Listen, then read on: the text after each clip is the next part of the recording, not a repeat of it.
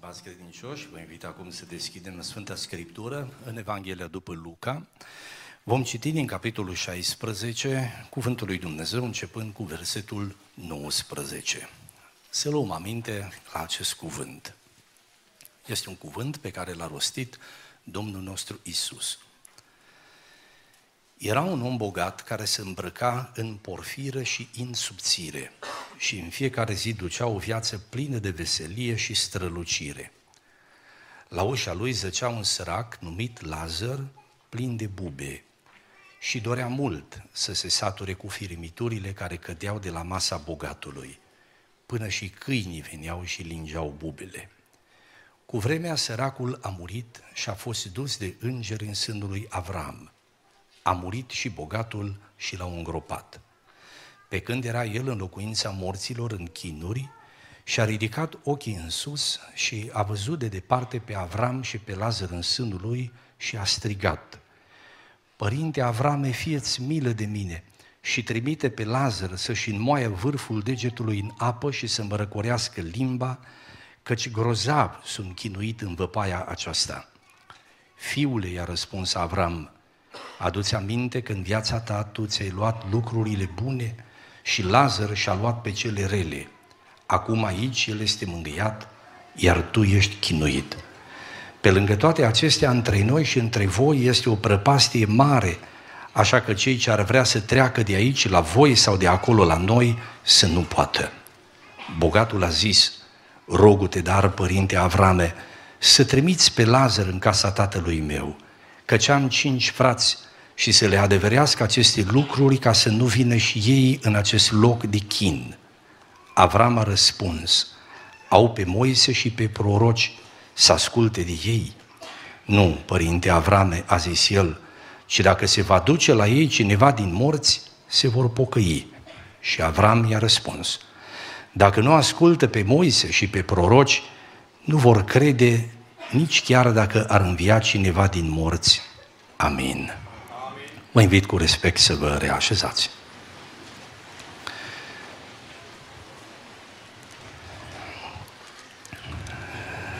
Stimați credincioși, frați și surori, în Iisus Hristos Domnul, înainte de toate, îmi exprim bucuria și mulțumirea față de Dumnezeu pentru onoarea pe care am primit-o alături de dumneavoastră, să fim împreună în această zi de sărbătoare și să ne închinăm la oaltă lui Dumnezeu împreună cu cei care astăzi, îmbrăcați în haine albe fiind, vor încheia legământ cu Dumnezeu botezându-se în apă.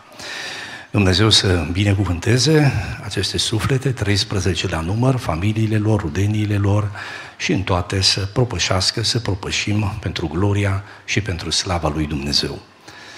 În această zi am venit în mijlocul dumneavoastră cu dorința în inimă de a vă împărtăși cuvântul. Vom vorbi în această zi din pasajul pe care l-am citit, un mesaj pe care l-am intitulat Ferestre înspre lumea de dincolo.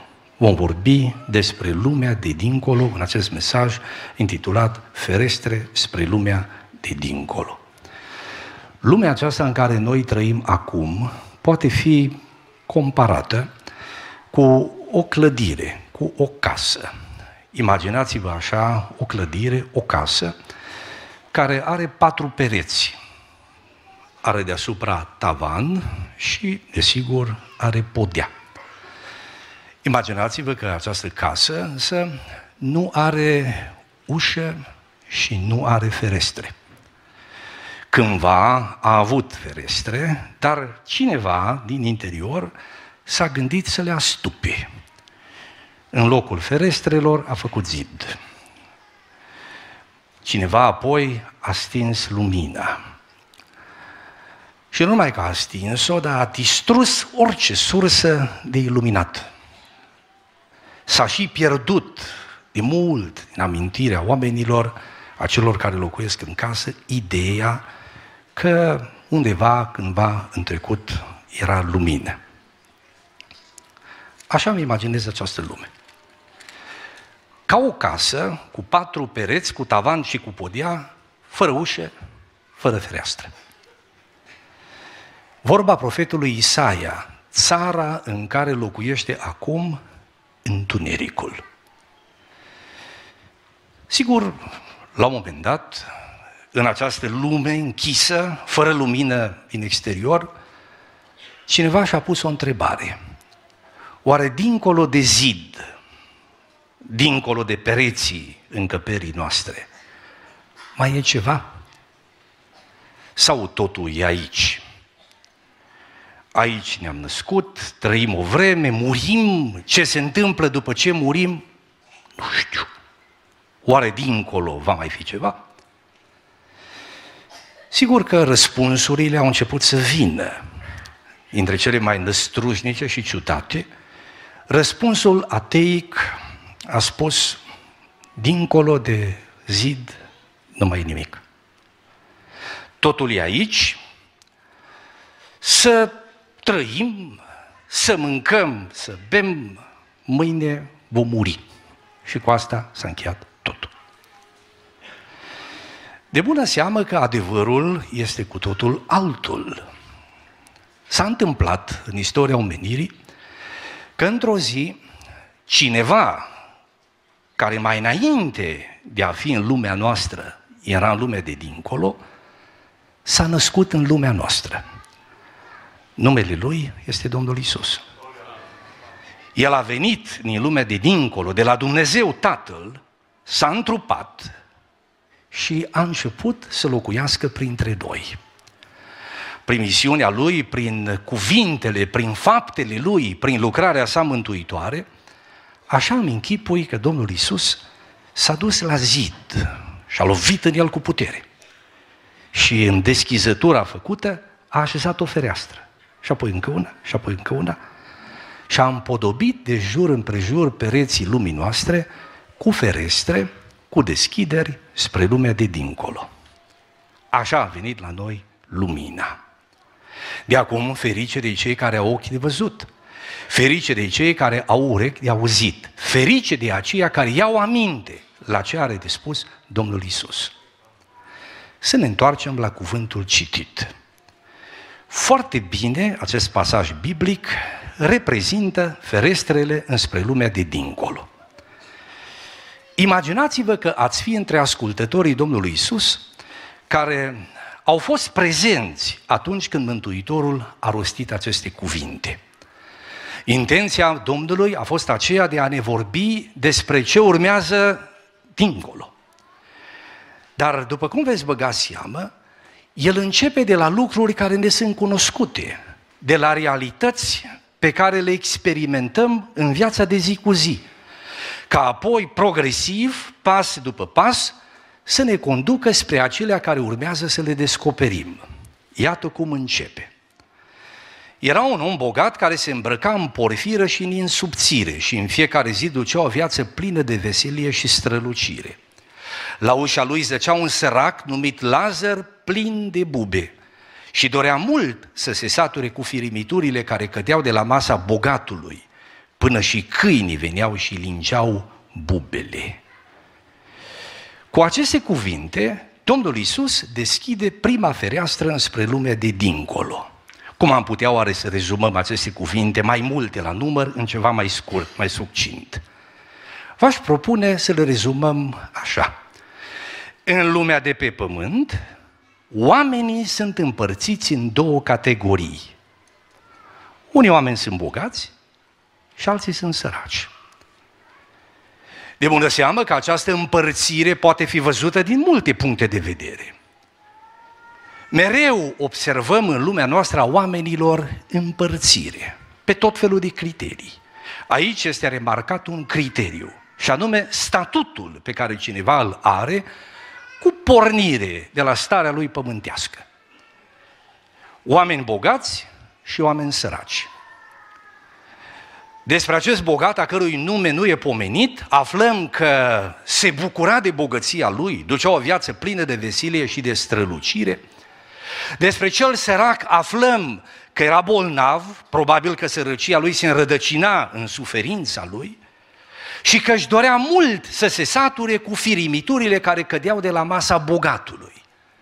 Se întâmpla că în vremurile acelea, oamenii când se adunau să facă o petrecere, se puneau roată în jurul mesei.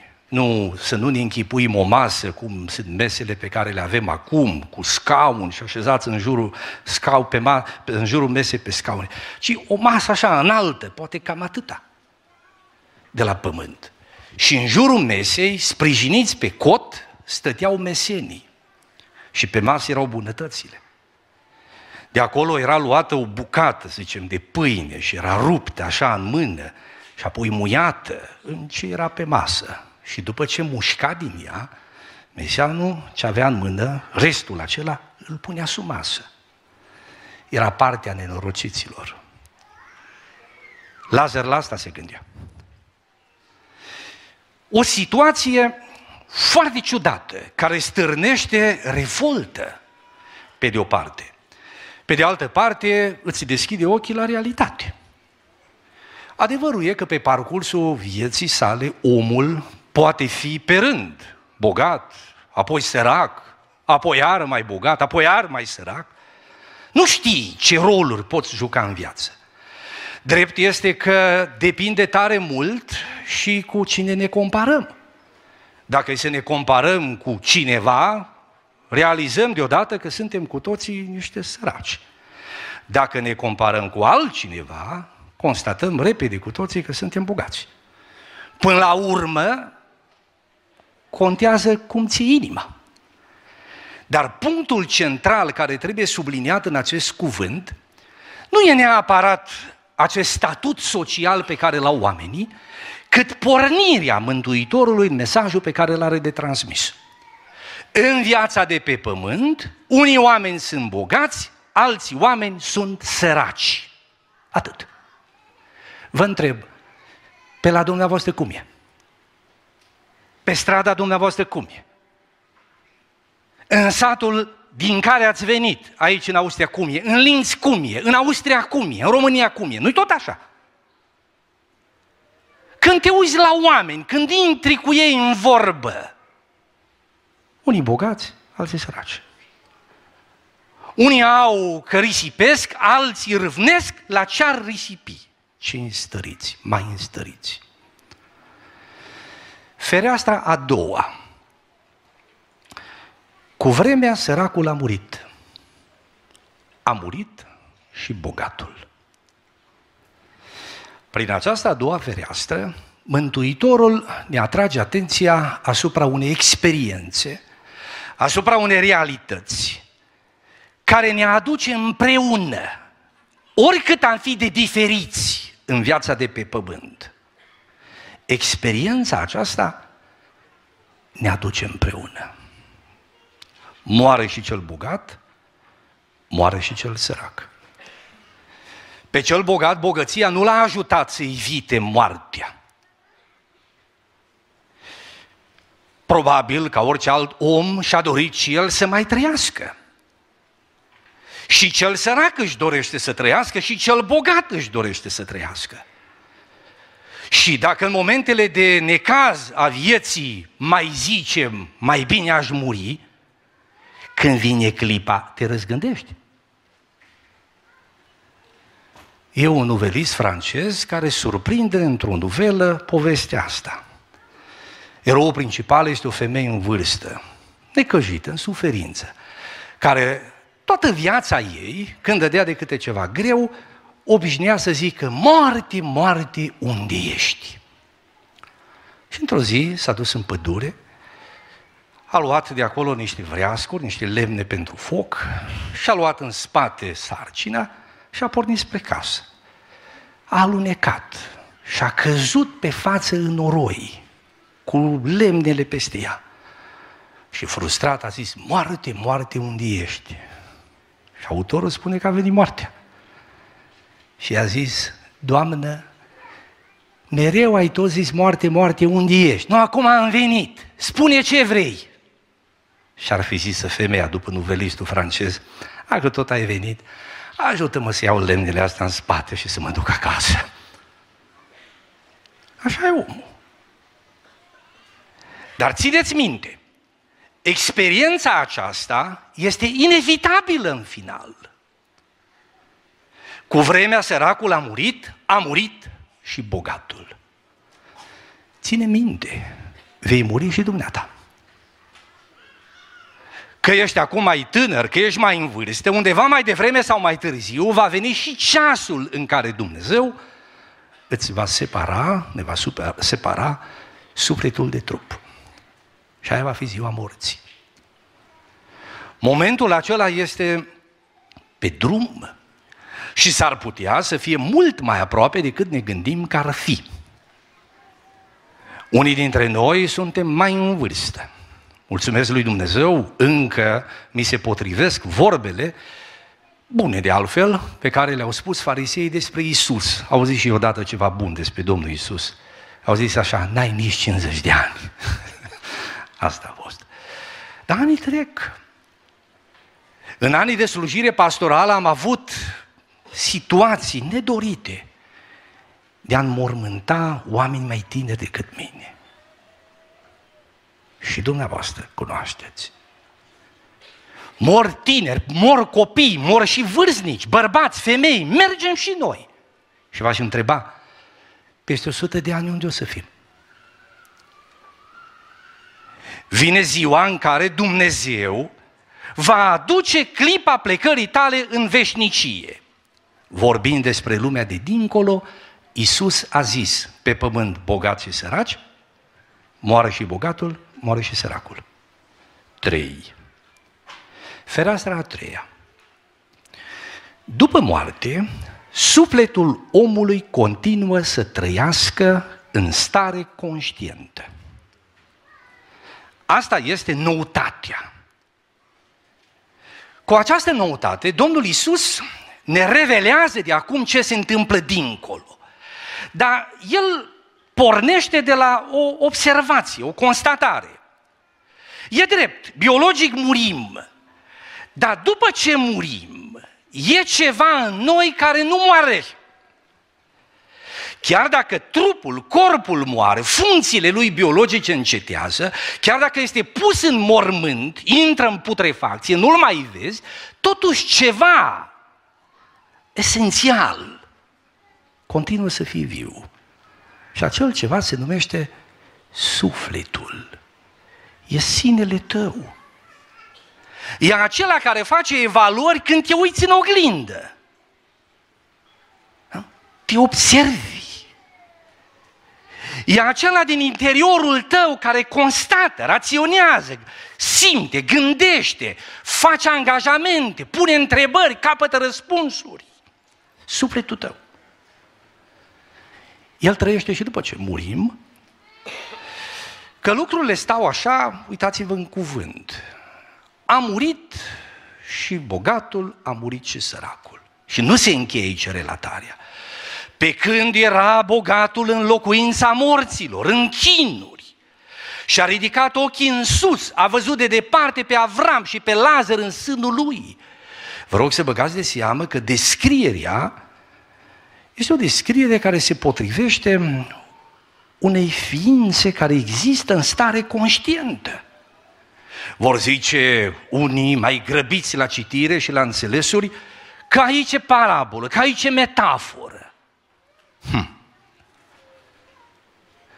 Păi dacă e parabolă, dacă e metaforă, era un om bogat care se îmbrăca în, în subțire, era un sărac. Și care e metafora?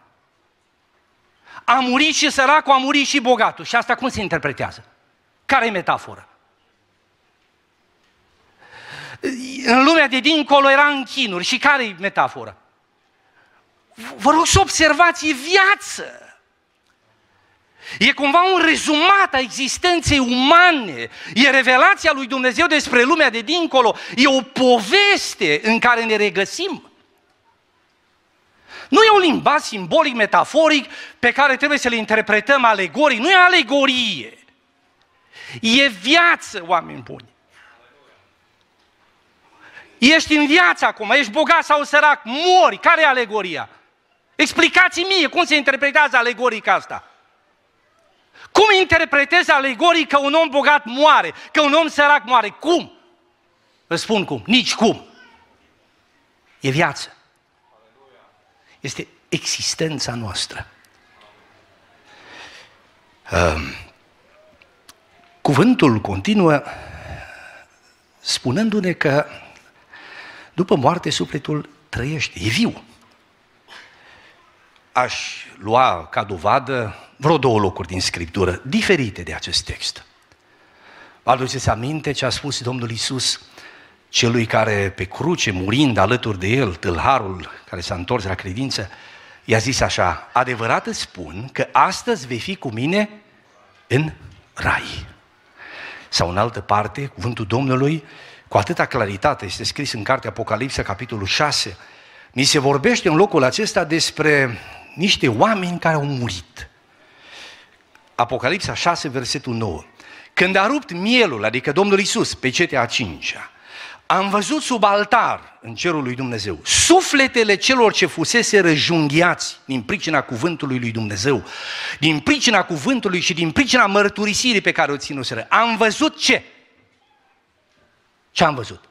Sufletele. Haideți să vedem ce se spune despre aceste suflete. Cuvântul lui Dumnezeu spune, ei strigau tare și ziceau, erau vii? Și ziceau, Până când, stăpâne, tu care ești sfânt și adevărat, zăbovezi să judeci și să răzbuni sângele nostru asupra locuitorilor pământului? Observați raționamentul, existența conștientă, așteptarea pentru înviere, Că apoi cuvântul se continuă spunând, fiecăruia din ei i s-a dat o haină albă și li s-a spus să se mai odihnească puțină vreme până se va împlini numărul tovarășilor lor de slujbă și al fraților lor care aveau să fie omorâți ca și ei. E doar un loc din Biblie care arată că după moarte omul e viu. Aduceți-vă aminte de acel episod al transfigurării. Iisus pe muntele schimbării, pe muntele Tabor fiind, s-a schimbat la față. Și în prezența sa s-au arătat doi sfinți din vechime, Moise și Ilie. Amândoi erau vii. În dreptul lui Ilie cineva răspunde, e limpede, n-a trecut prin experiența morții biologice. Dumnezeu l-a ridicat la cer cu trup cu tot. Dar de Moise ce o să mai spunem? Și unul și celălalt, în stare conștientă, comunicau, vorbeau între ei cu Domnul Isus și între ei despre sfârșitul pe care urma să-l aibă Domnul Isus în viitorul apropiat în Ierusalim, despre patima lui. Nu e vreme, nici nevoie, să arătăm că asta este învățătura Scripturii. După moarte, sufletul omului continuă să trăiască în stare conștientă. Bogatul despre care îi citim aici își aduce aminte că are acasă cinci frați lui este clar memoria felului de viață a fraților lui. Își dorește tare mult ca frații lui să nu ajungă locul în care se găsește. El conștientizează că este în chinuri, că e în văpaie grozavă. Își dorește o schimbare. Conștientizează lumea din jurul lui. Îl vede în sânul lui Avram pe Lazar. Poate comunica trăiește trăirile, senzațiile, în mod conștient al lumii în care se găsește. Grozav sunt chinuit în văpaia asta. Știe de Biblie, știe de Avram, îi zice Părinte Avrame, nu îi zice Domnule. Observați, vă rog, o existență conștientă. Ce vreau să spun este că dacă pe pământ ești bogat sau sărac, nu contează așa de tare, o să mori într-o zi, asta contează rău de tot. Și după ce mori, sufletul tău continuă să fie viu. Asta e foarte important. Fereastra 4. În lumea de dincolo, acest suflet viu pleacă în lumea de dincolo. Dincolo de zid. Și acolo, în lumea aceasta, sunt două locuri. Rai și iad. Asta este fereastra următoare. Bogați și săraci, moare și bogatul, moare și săracul, după moarte sufletul e viu și merge în lumea de dincolo, în care este iad și rai. Două locuri.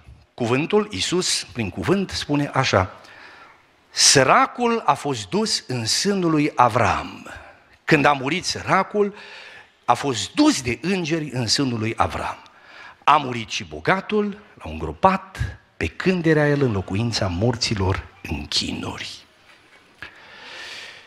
Potrivit vorbelor Domnului Isus, în lumea de dincolo, după pragul mormântului, există o altă lume cu două compartimente. Rai pentru cei drepți și iad pentru cei nedrepți. Va zice cineva, asta e o sperietoare. Uh, cuvinte grele, mari, până la urmă nu au venit nimeni de acolo să ne spună cum e. Dacă crezi în Isus, n-ai cum să mai spui vorba asta. El e cel care a venit de acolo să ne spună cum e. Dar vorba Domnului Isus prin aceste cuvinte, și dacă ar învia cineva din morți, tot nu vor crede. Dacă ești pus să nu crezi, dacă ignori revelația lui Dumnezeu în Scriptură și dacă ar fi înviat, la momentul acela nu înviase nimeni. Uite că la momentul acesta a înviat. Isus este viu, slăvit să fie numele Lui. Și din pricina numelui Său și a credinței numele Său, oamenii aceștia se vor boteza astăzi în apă. Dumnezeu să fie lăudat pentru ce vor face. În lumea de dincolo este rai sau iad. Dumneata ai dreptul să ignori ce spun eu. Dar ignoranța ta nu desfințează realitățile de acolo. Ai dreptul să spui, nu e adevărat, nu accept. Dar necredința nu afectează realitatea. Acelea rămân în ființă indiferent de ce crezi tu sau nu crezi. Uite, însoțiți-mă, vă rog, într-un exercițiu de imaginație. Eu am... Eu locuiesc în Sibiu, un oraș în mijlocul României, în Sibiu. Imaginați-vă că cineva de aici s-a ridicat în picioare, zicem de aici din partea mea, cum arăt, în cor de acolo, cine uite, prietenul meu s-a ridicat și se zice, frate Nelo, vă rog cu respect, să nu mai spuneți niciodată că locuiți în Sibiu. Este o mare prostie. Vă faceți de mândra minune, ar zice Ardeleanu. Și dar de ce? Păi ce, uite de ce. Sibiu nu există. Numai în mintea ta există. De când pe lume ai venit, cineva ți-a pus-o în minte, te-a tot picurat cu ideea asta, ți-a repetat-o de atâtea ori până când ai ajuns să spui în gură mare că ești din Sibiu. Dar uite, noi suntem aici mai mulți. Și îți spunem că nu există Sibiu. Și imaginați-vă că toți ați votat asta. Și lângă votul dumneavoastră s-a alăturat tot orașul Linz. Sub presiunea colectivă, Hmm. A zice, bine, nu este Sibiu. Și am votat cu toții că nu există Sibiu. Vă întreb, am desfințat cu asta de pe fața pământului orașul Sibiu? Depinde orașul Sibiu, existența lui de părerea ta despre Sibiu? Depinde Sibiu de ce crezi tu despre el? Păi dacă vrei să crezi sau nu crezi, chiar nu contează. Dacă nici măcar de un asemenea loc nu te atingi cu părerea ta subiectivă, te întreb, de existența lui Dumnezeu și a lumii din Nicolo te atingi cumva? Apelezi la raționamentul dumneavoastră simplu. Nu credința mea înființează raiul și iadul. Și, nu, și nici necredința mea nu le desfințează. Raiul nu există pentru cine crede că este. Iadul nu este pentru cine crede că este. Iadul și raiul există pentru că le-a creat Dumnezeu. Și dacă dumneata accepti că există sau nu accepti că nu există, n-are nicio legătură cu existența obiectivă. Va avea legătură cu sufletul tău după ce mori. Și este rezonabil și înțelept să te trezești, să ne trezim. Rai și iad. Fereastra a cincea. Sper să nu le fi pierdut socoteală. Bogați și săraci. Moare și cel bogat, moare și cel sărac. După moarte sufletul e viu. În lumea de dincolo două lucruri, rai și iad. Și acum cinci. Ajuns în lumea de dincolo, nu mai poate avea loc nicio schimbare în condiția sufletului. Sau altfel spus, după moarte nu se mai poate face nimic pentru schimbarea locului dintr-o parte în cealaltă. Sau altfel spus, dacă ai murit pe pământ și după moarte sufletul tău a ajuns în iad, nimeni nu te va mai poate scoate de acolo. Iar dacă ai trăit cu Hristos și prin Harul lui Dumnezeu ai fost dus între îngeri, în sânul lui Avram de îngeri, ai fost dus în împărăția lui Dumnezeu, în raiul lui Dumnezeu, de acolo nimeni niciodată nu te va da la o parte. În veșnicie nu mai are loc, nu mai pot avea loc schimbări. Atât de clar și de plastic și de viu Mântuitorul vorbește și dovedește acest adevăr. Uitați în ce cuvinte. A murit și bogatul și l-a îngropat. Să ne uităm din această perspectivă. Pe când era el în locuința morților în chinuri și a ridicat ochii în sus, a văzut de departe pe Avram, pe Lazar, pe Avram și pe Lazar în sânul lui și a strigat. Vă rog să observați cererea. Părinte Avrame, fieți milă de mine. Deci omul cere îndurare. De bună seamă că prin Avram nu trebuie să înțelegem personajul istoric, Avram, că nu Avram decide cine, cum în împărăția lui Dumnezeu.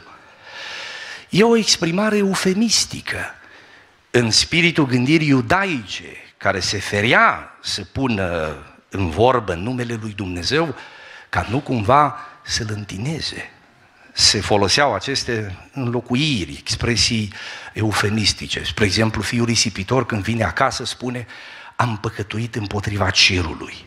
Dar se înțelege că s-a gândit la Dumnezeu, că nu cu planetele a avut el treabă. Așa și aici, părinte Avrame, dar se înțelege că este vorba de Dumnezeu. Fieți milă de mine. Uitați-vă, vă rog, la cererea lui. Trimite pe Lazar ce a cerut omul acesta? A cerut să fie mutat în rai? Uitați-vă, vă rog, asta a cerut. Nu. L-a dus mintea că asta nu poate cere. E prea mult. Uitați ce a cerut. Trimite pe Lazar să-și înmoaie vârful, nu tot de vârful degetului în apă. Cât apă poți lua pe un vârf de deget? Și să-mi răcorească limba, că-și grozav sunt chinuit în văpaia aceasta. N-a cerut mântuire, n-a cerut să fie mutat în rai. A cerut doar o ameliorare măruntă a condiției lui. Un gest. Vă rog să observați răspunsul. Răspunsul este șocant. Fiul i-a răspuns Avram. Aduți aminte că în viața ta tu ți-ai luat lucrurile bune și Lazar și-a luat pe cele rele. Acum aici el este mângâiat, iar tu ești chinuit. Pe lângă toate acestea, între noi și între voi este o prăpastie mare, așa că cei ce ar vrea să treacă de aici la voi sau de acolo la noi să nu poată.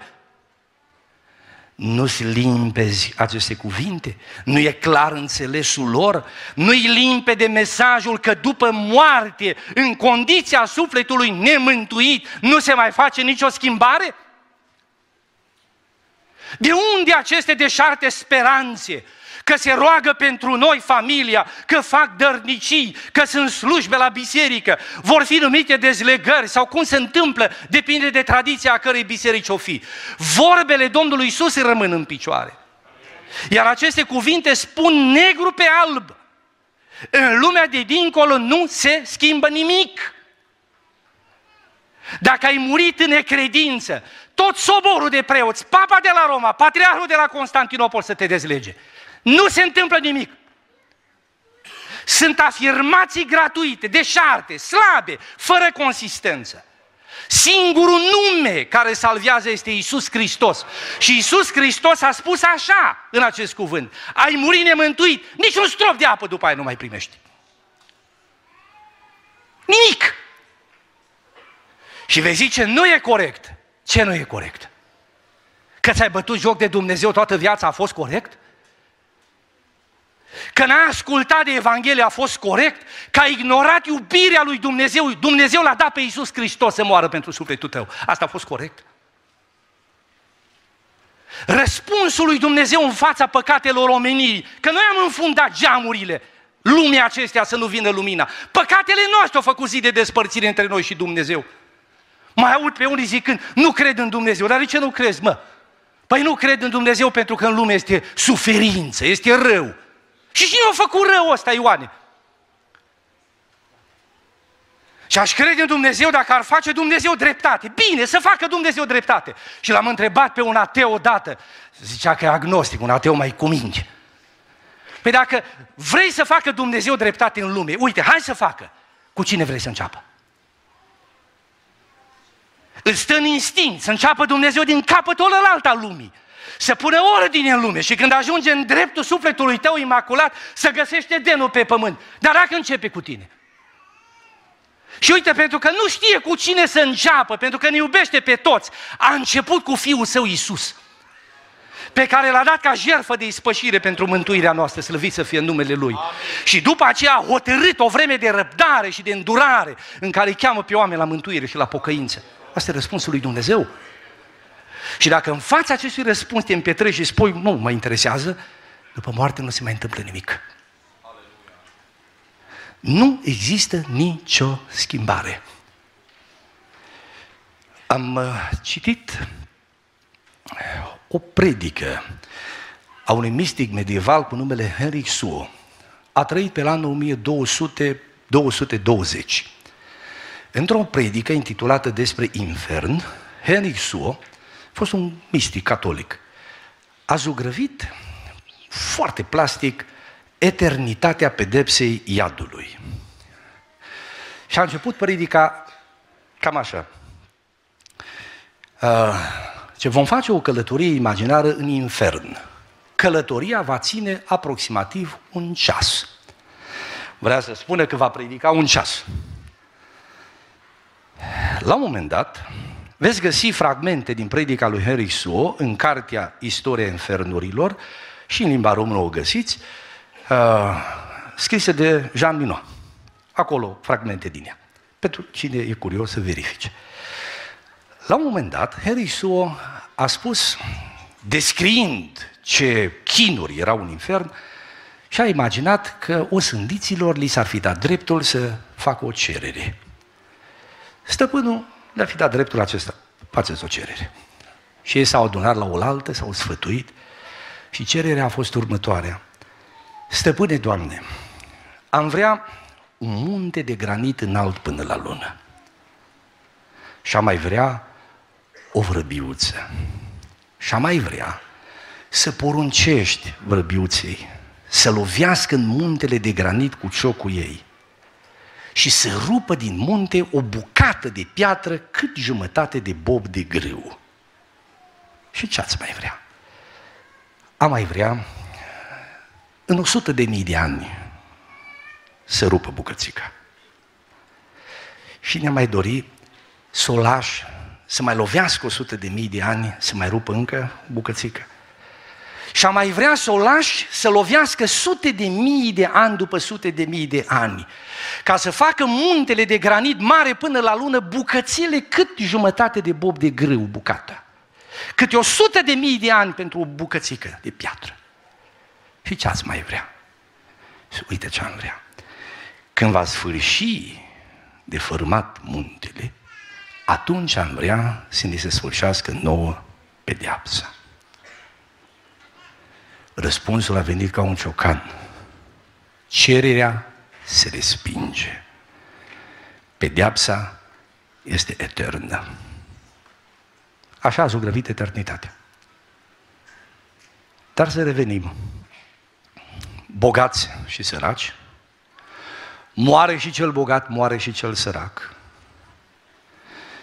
După moarte, sufletul continuă să fie viu se duce în lumea de dincolo, unde va ajunge în rai, dacă ai fost credincios lui Isus, sau în iad, dacă ai fost necredincios. Locul în care vei ajunge este locul în care vei rămâne pentru vecii vecilor. Nu mai e posibilă nicio schimbare, nu mai există nicio îmbunătățire. Destinul este veșnic. Și acum, în final, ultima fereastră, a șasea, practic, ea reprezintă intenția principală a Domnului Isus. Este toată această întrebare, este această întrebare care plutește în toată atmosfera cuvântului. Care e locul în care se hotărăște veșnicia? Dacă mor și după moarte merg în lumea de dincolo și ajuns în lumea de dincolo, nu se mai schimbă nimic. Totuși, unde se iau deciziile? Care sunt soluțiile? Care e momentul? Care este locul în care se decide destinul meu etern? Care sunt răspuns? Care sunt întrebările esențiale? Care sunt răspunsurile date? Ce trebuie să fac? Unde, când, ce, cum? Astea plutesc în atmosferă. Rog să observați cum în această narațiune e prezent, sunt prezentate răspunsurile. Bogatul a zis, înțelegând că pentru el nu se mai poate face nimic, rogu-te dar, părinte Avrame, să trimiți pe Lazar în casa tatălui meu. Omul a realizat că viața de pe pământ este intervalul de timp în care se iau deciziile.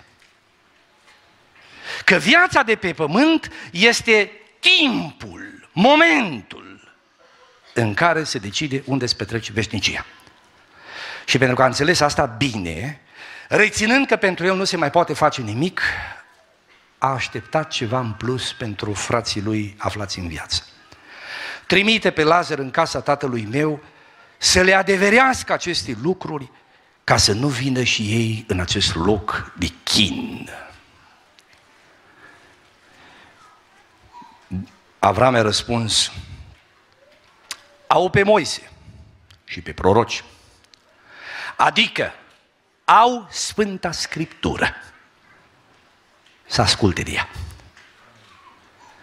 Ce a avut Dumnezeu să spună oamenilor a spus. Răspunsurile sunt puse într-o carte. Cartea aceea se găsește prezentă și în casa ta. Nu mai e necesar să facă Dumnezeu intervenții miraculoase, gen să vină cineva din neamurile tale, că asta era ideea. Pe un străin nu-l cred, dar să vină neamul meu. Vecinul meu să vină. Pe Lazar îl știu, că doar la ușa casei noastre a stat. Îl cunosc, frații mei, să vină el să ne spune. Nu. Ce a avut Dumnezeu de spus, a spus și este scris în Scriptură. Vă rog să observați răspunsul acestui nefericit suflet. Nu, părinte Avrame, a zis el, ci dacă se va duce la ei cineva din morți, se vor pocăi. Vă întreb, știa ce are de făcut ca să ajungă în rai? Știa. Știa ce aveau de făcut frații lui ca să ne ajungă în iad? Știa. Și cât de clar e răspunsul. Locul în care se decide veșnicia este viața de pe pământ. Și decizia care determină veșnicia este pocăința de păcate întoarcerea la Dumnezeu. Avram a zis, dacă nu asculte pe Moise și pe proroci, nu vor crede nici chiar dacă ar învia cineva din morți. Vă rog să observați noțiunile, să asculte de Biblie, să se pocăiască de păcate, să creadă Astea sunt noțiunile, sunt prezentate aici ca soluții de ar fi făcute acestea, de ar fi fost făcute de acest suflet nemântuit. Era lângă Lazar. Nu s-a pocăit cât a fost în viață. N-a crezut în Scriptură, în Dumnezeu. N-a ascultat de cerințele lui Dumnezeu. Și a ajuns unde a ajuns. Și de acum, cu regrete adânci, speră ca cei rămași în viață, dragii lui frați, să asculte de Biblie, să se pocăiască de păcate, să creadă în Dumnezeu. Frații mei, astea sunt soluțiile. Ține minte, s-ar putea să te numești între cei bogați, s-ar putea să pretinzi fals despre tine asta, sau să fie adevărat. Indiferent de statutul pe care l-ai pe pământ, într-o zi vei muri. Sufletul pe care îl porți în tine nu moare. Este adevărat că nevoile lui sunt mult mai profunde decât poate da, pot da bogățiile pământești. Găsit pe culmea succesului, poate în cea mai grozavă confuzie spirituală a existenței sale, acel om de succes a zis, suflete, ai multe bunătăți strânse pentru mulți ani, mănâncă, bea și veselește-te. Bietul avea o durere în suflet și s-a gândit că o rezolvă cu mâncare și cu băutură. Păi dacă te mănâncă sufletul, degeaba te scalpi la picior. Sufletul are alte nevoi. Sufletul are nevoie de mântuire, de iertare de păcate, de dragostea lui Dumnezeu. Sufletul are nevoie de Duhul Sfânt, are nevoie de Evanghelie, are nevoie de Isus. Slăvit să fie în numele Lui. Și Domnul se oferă nouă, hrănindu-ne sufletele. Se cere să ne pocăim. Se cere să credem. Se cere să ascultăm de ce a spus Dumnezeu. Și printre altele, Isus a zis așa, oricine va crede și se va boteza, va fi mântuit. Iar cine nu va crede, va fi osândit. Asta a spus Isus. M-am silit în această dimineață cât de concis și de simplu să putem vedea în acest text acel sâmbure de adevăr rostit de Isus. Adevărurile despre lumea de dincolo, ferestre spre lumea de dincolo. Bogați și săraci, moare și bogatul, moare și săracul, după moarte sufletul e viu, în lumea de dincolo este rai și iad, unde ajungi, acolo rămâi în viac, și aici în viața de pe pământ, înaintea morții tale, ești chemat să te pocăiești, să crezi în Dumnezeu, să te botezi în apă, să duci o viață de ascultare de Dumnezeu. Și făcând așa, în numele lui Isus, prin harul lui Dumnezeu, prin credință, fără fapte, prin harul lui Dumnezeu, să-ți fie sufletul salvat. Și când mori, la căpătăiul tău să vină îngerii și să te ducă în raiul lui Dumnezeu. Asta se poate întâmpla? Asta este ce a spus Domnul Isus. Binecuvântat să fie în numele Lui în veci. Ar fi mare pagubă într-o viață de om să ai în casă Biblia, să umbli la biserică, să participi la slujbe. Ar fi o mare pagubă să te tragi din familie creștină, să ai părinți creștini, să vii dintr-un popor creștin, să te bucuri de civilizație și cultură creștină. Ar fi mare pagubă în fața acestor oportunități, daruri, haruri a lui Dumnezeu de care n-au mulți parte.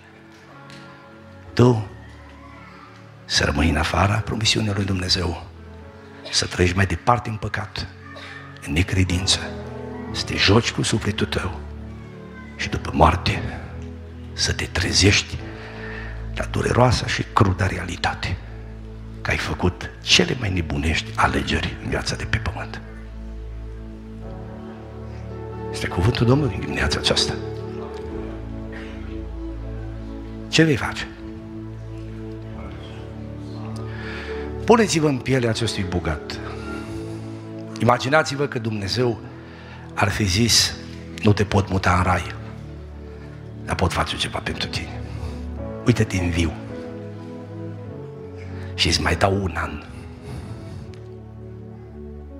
Te înviu și îți mai dau un an să văd ce faci. Dacă ai fi în iad și dacă din iad ți-ar scoate Dumnezeu sufletul, hai să punem altfel lucrurile. Îngăduiți atât.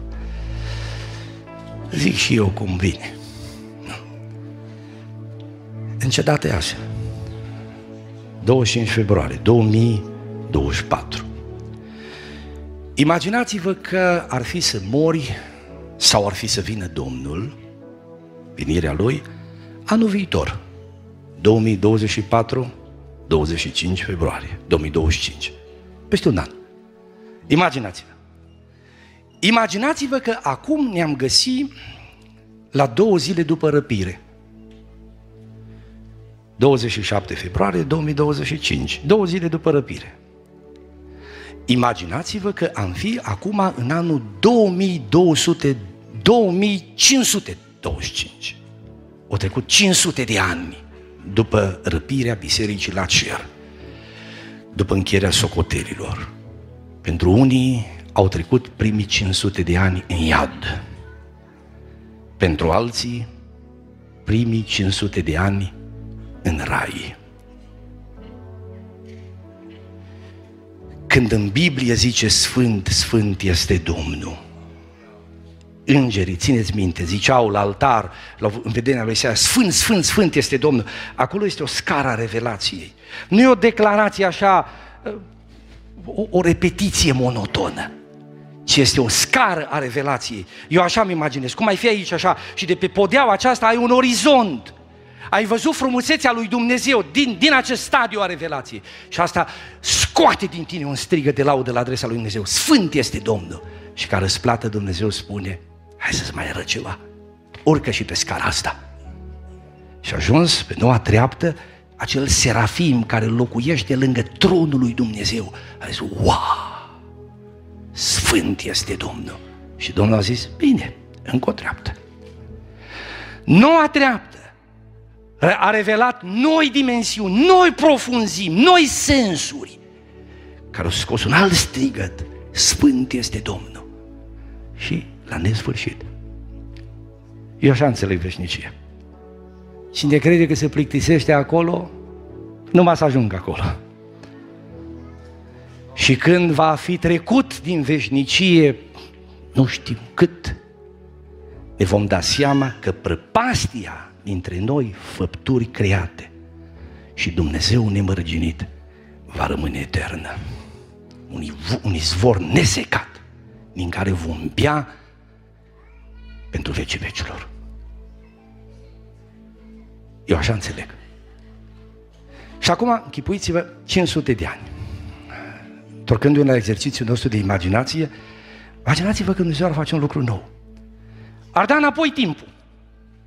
2200, 2100, 2025, ziua în care veni răpirea, și mai înapoi, mai înapoi, ne-ar aduce până în 2024-25 februarie. Exact dimineața asta. Pe unii ne-ar scoate din iad și ne-ar pune pe bancă în biserică. Și pe alții din rai și ne-ar pune pe bancă în biserică. Și cu toți am ști în sufletele noastre, în inimile noastre, că până la capăt mai e un an.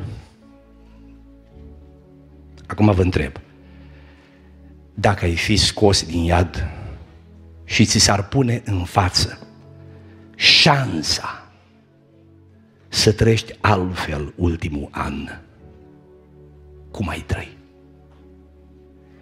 Asta s-ar numi șansa a treia. Prima e când am făcut primul păcat. Eram micuți pe atunci. A doua este asta în Hristos. A treia e numai în imaginație. Nu mai există. De acum șansa mântuirii se oferă celor care, auzind cuvintele lui Isus Hristos, cred în numele Lui și îl urmează ca ucenici. Puneți-vă la inimă aceste cuvinte. Anii trec repede peste noi. Și dacă apucăm să îmbătrânim, tot o să treacă repede. Sunt lucruri în viață care cu adevărat contează. Și între acelea care cu adevărat contează, dragii mei, contează ziua în care l-ați primit pe Isus în sufletul vostru.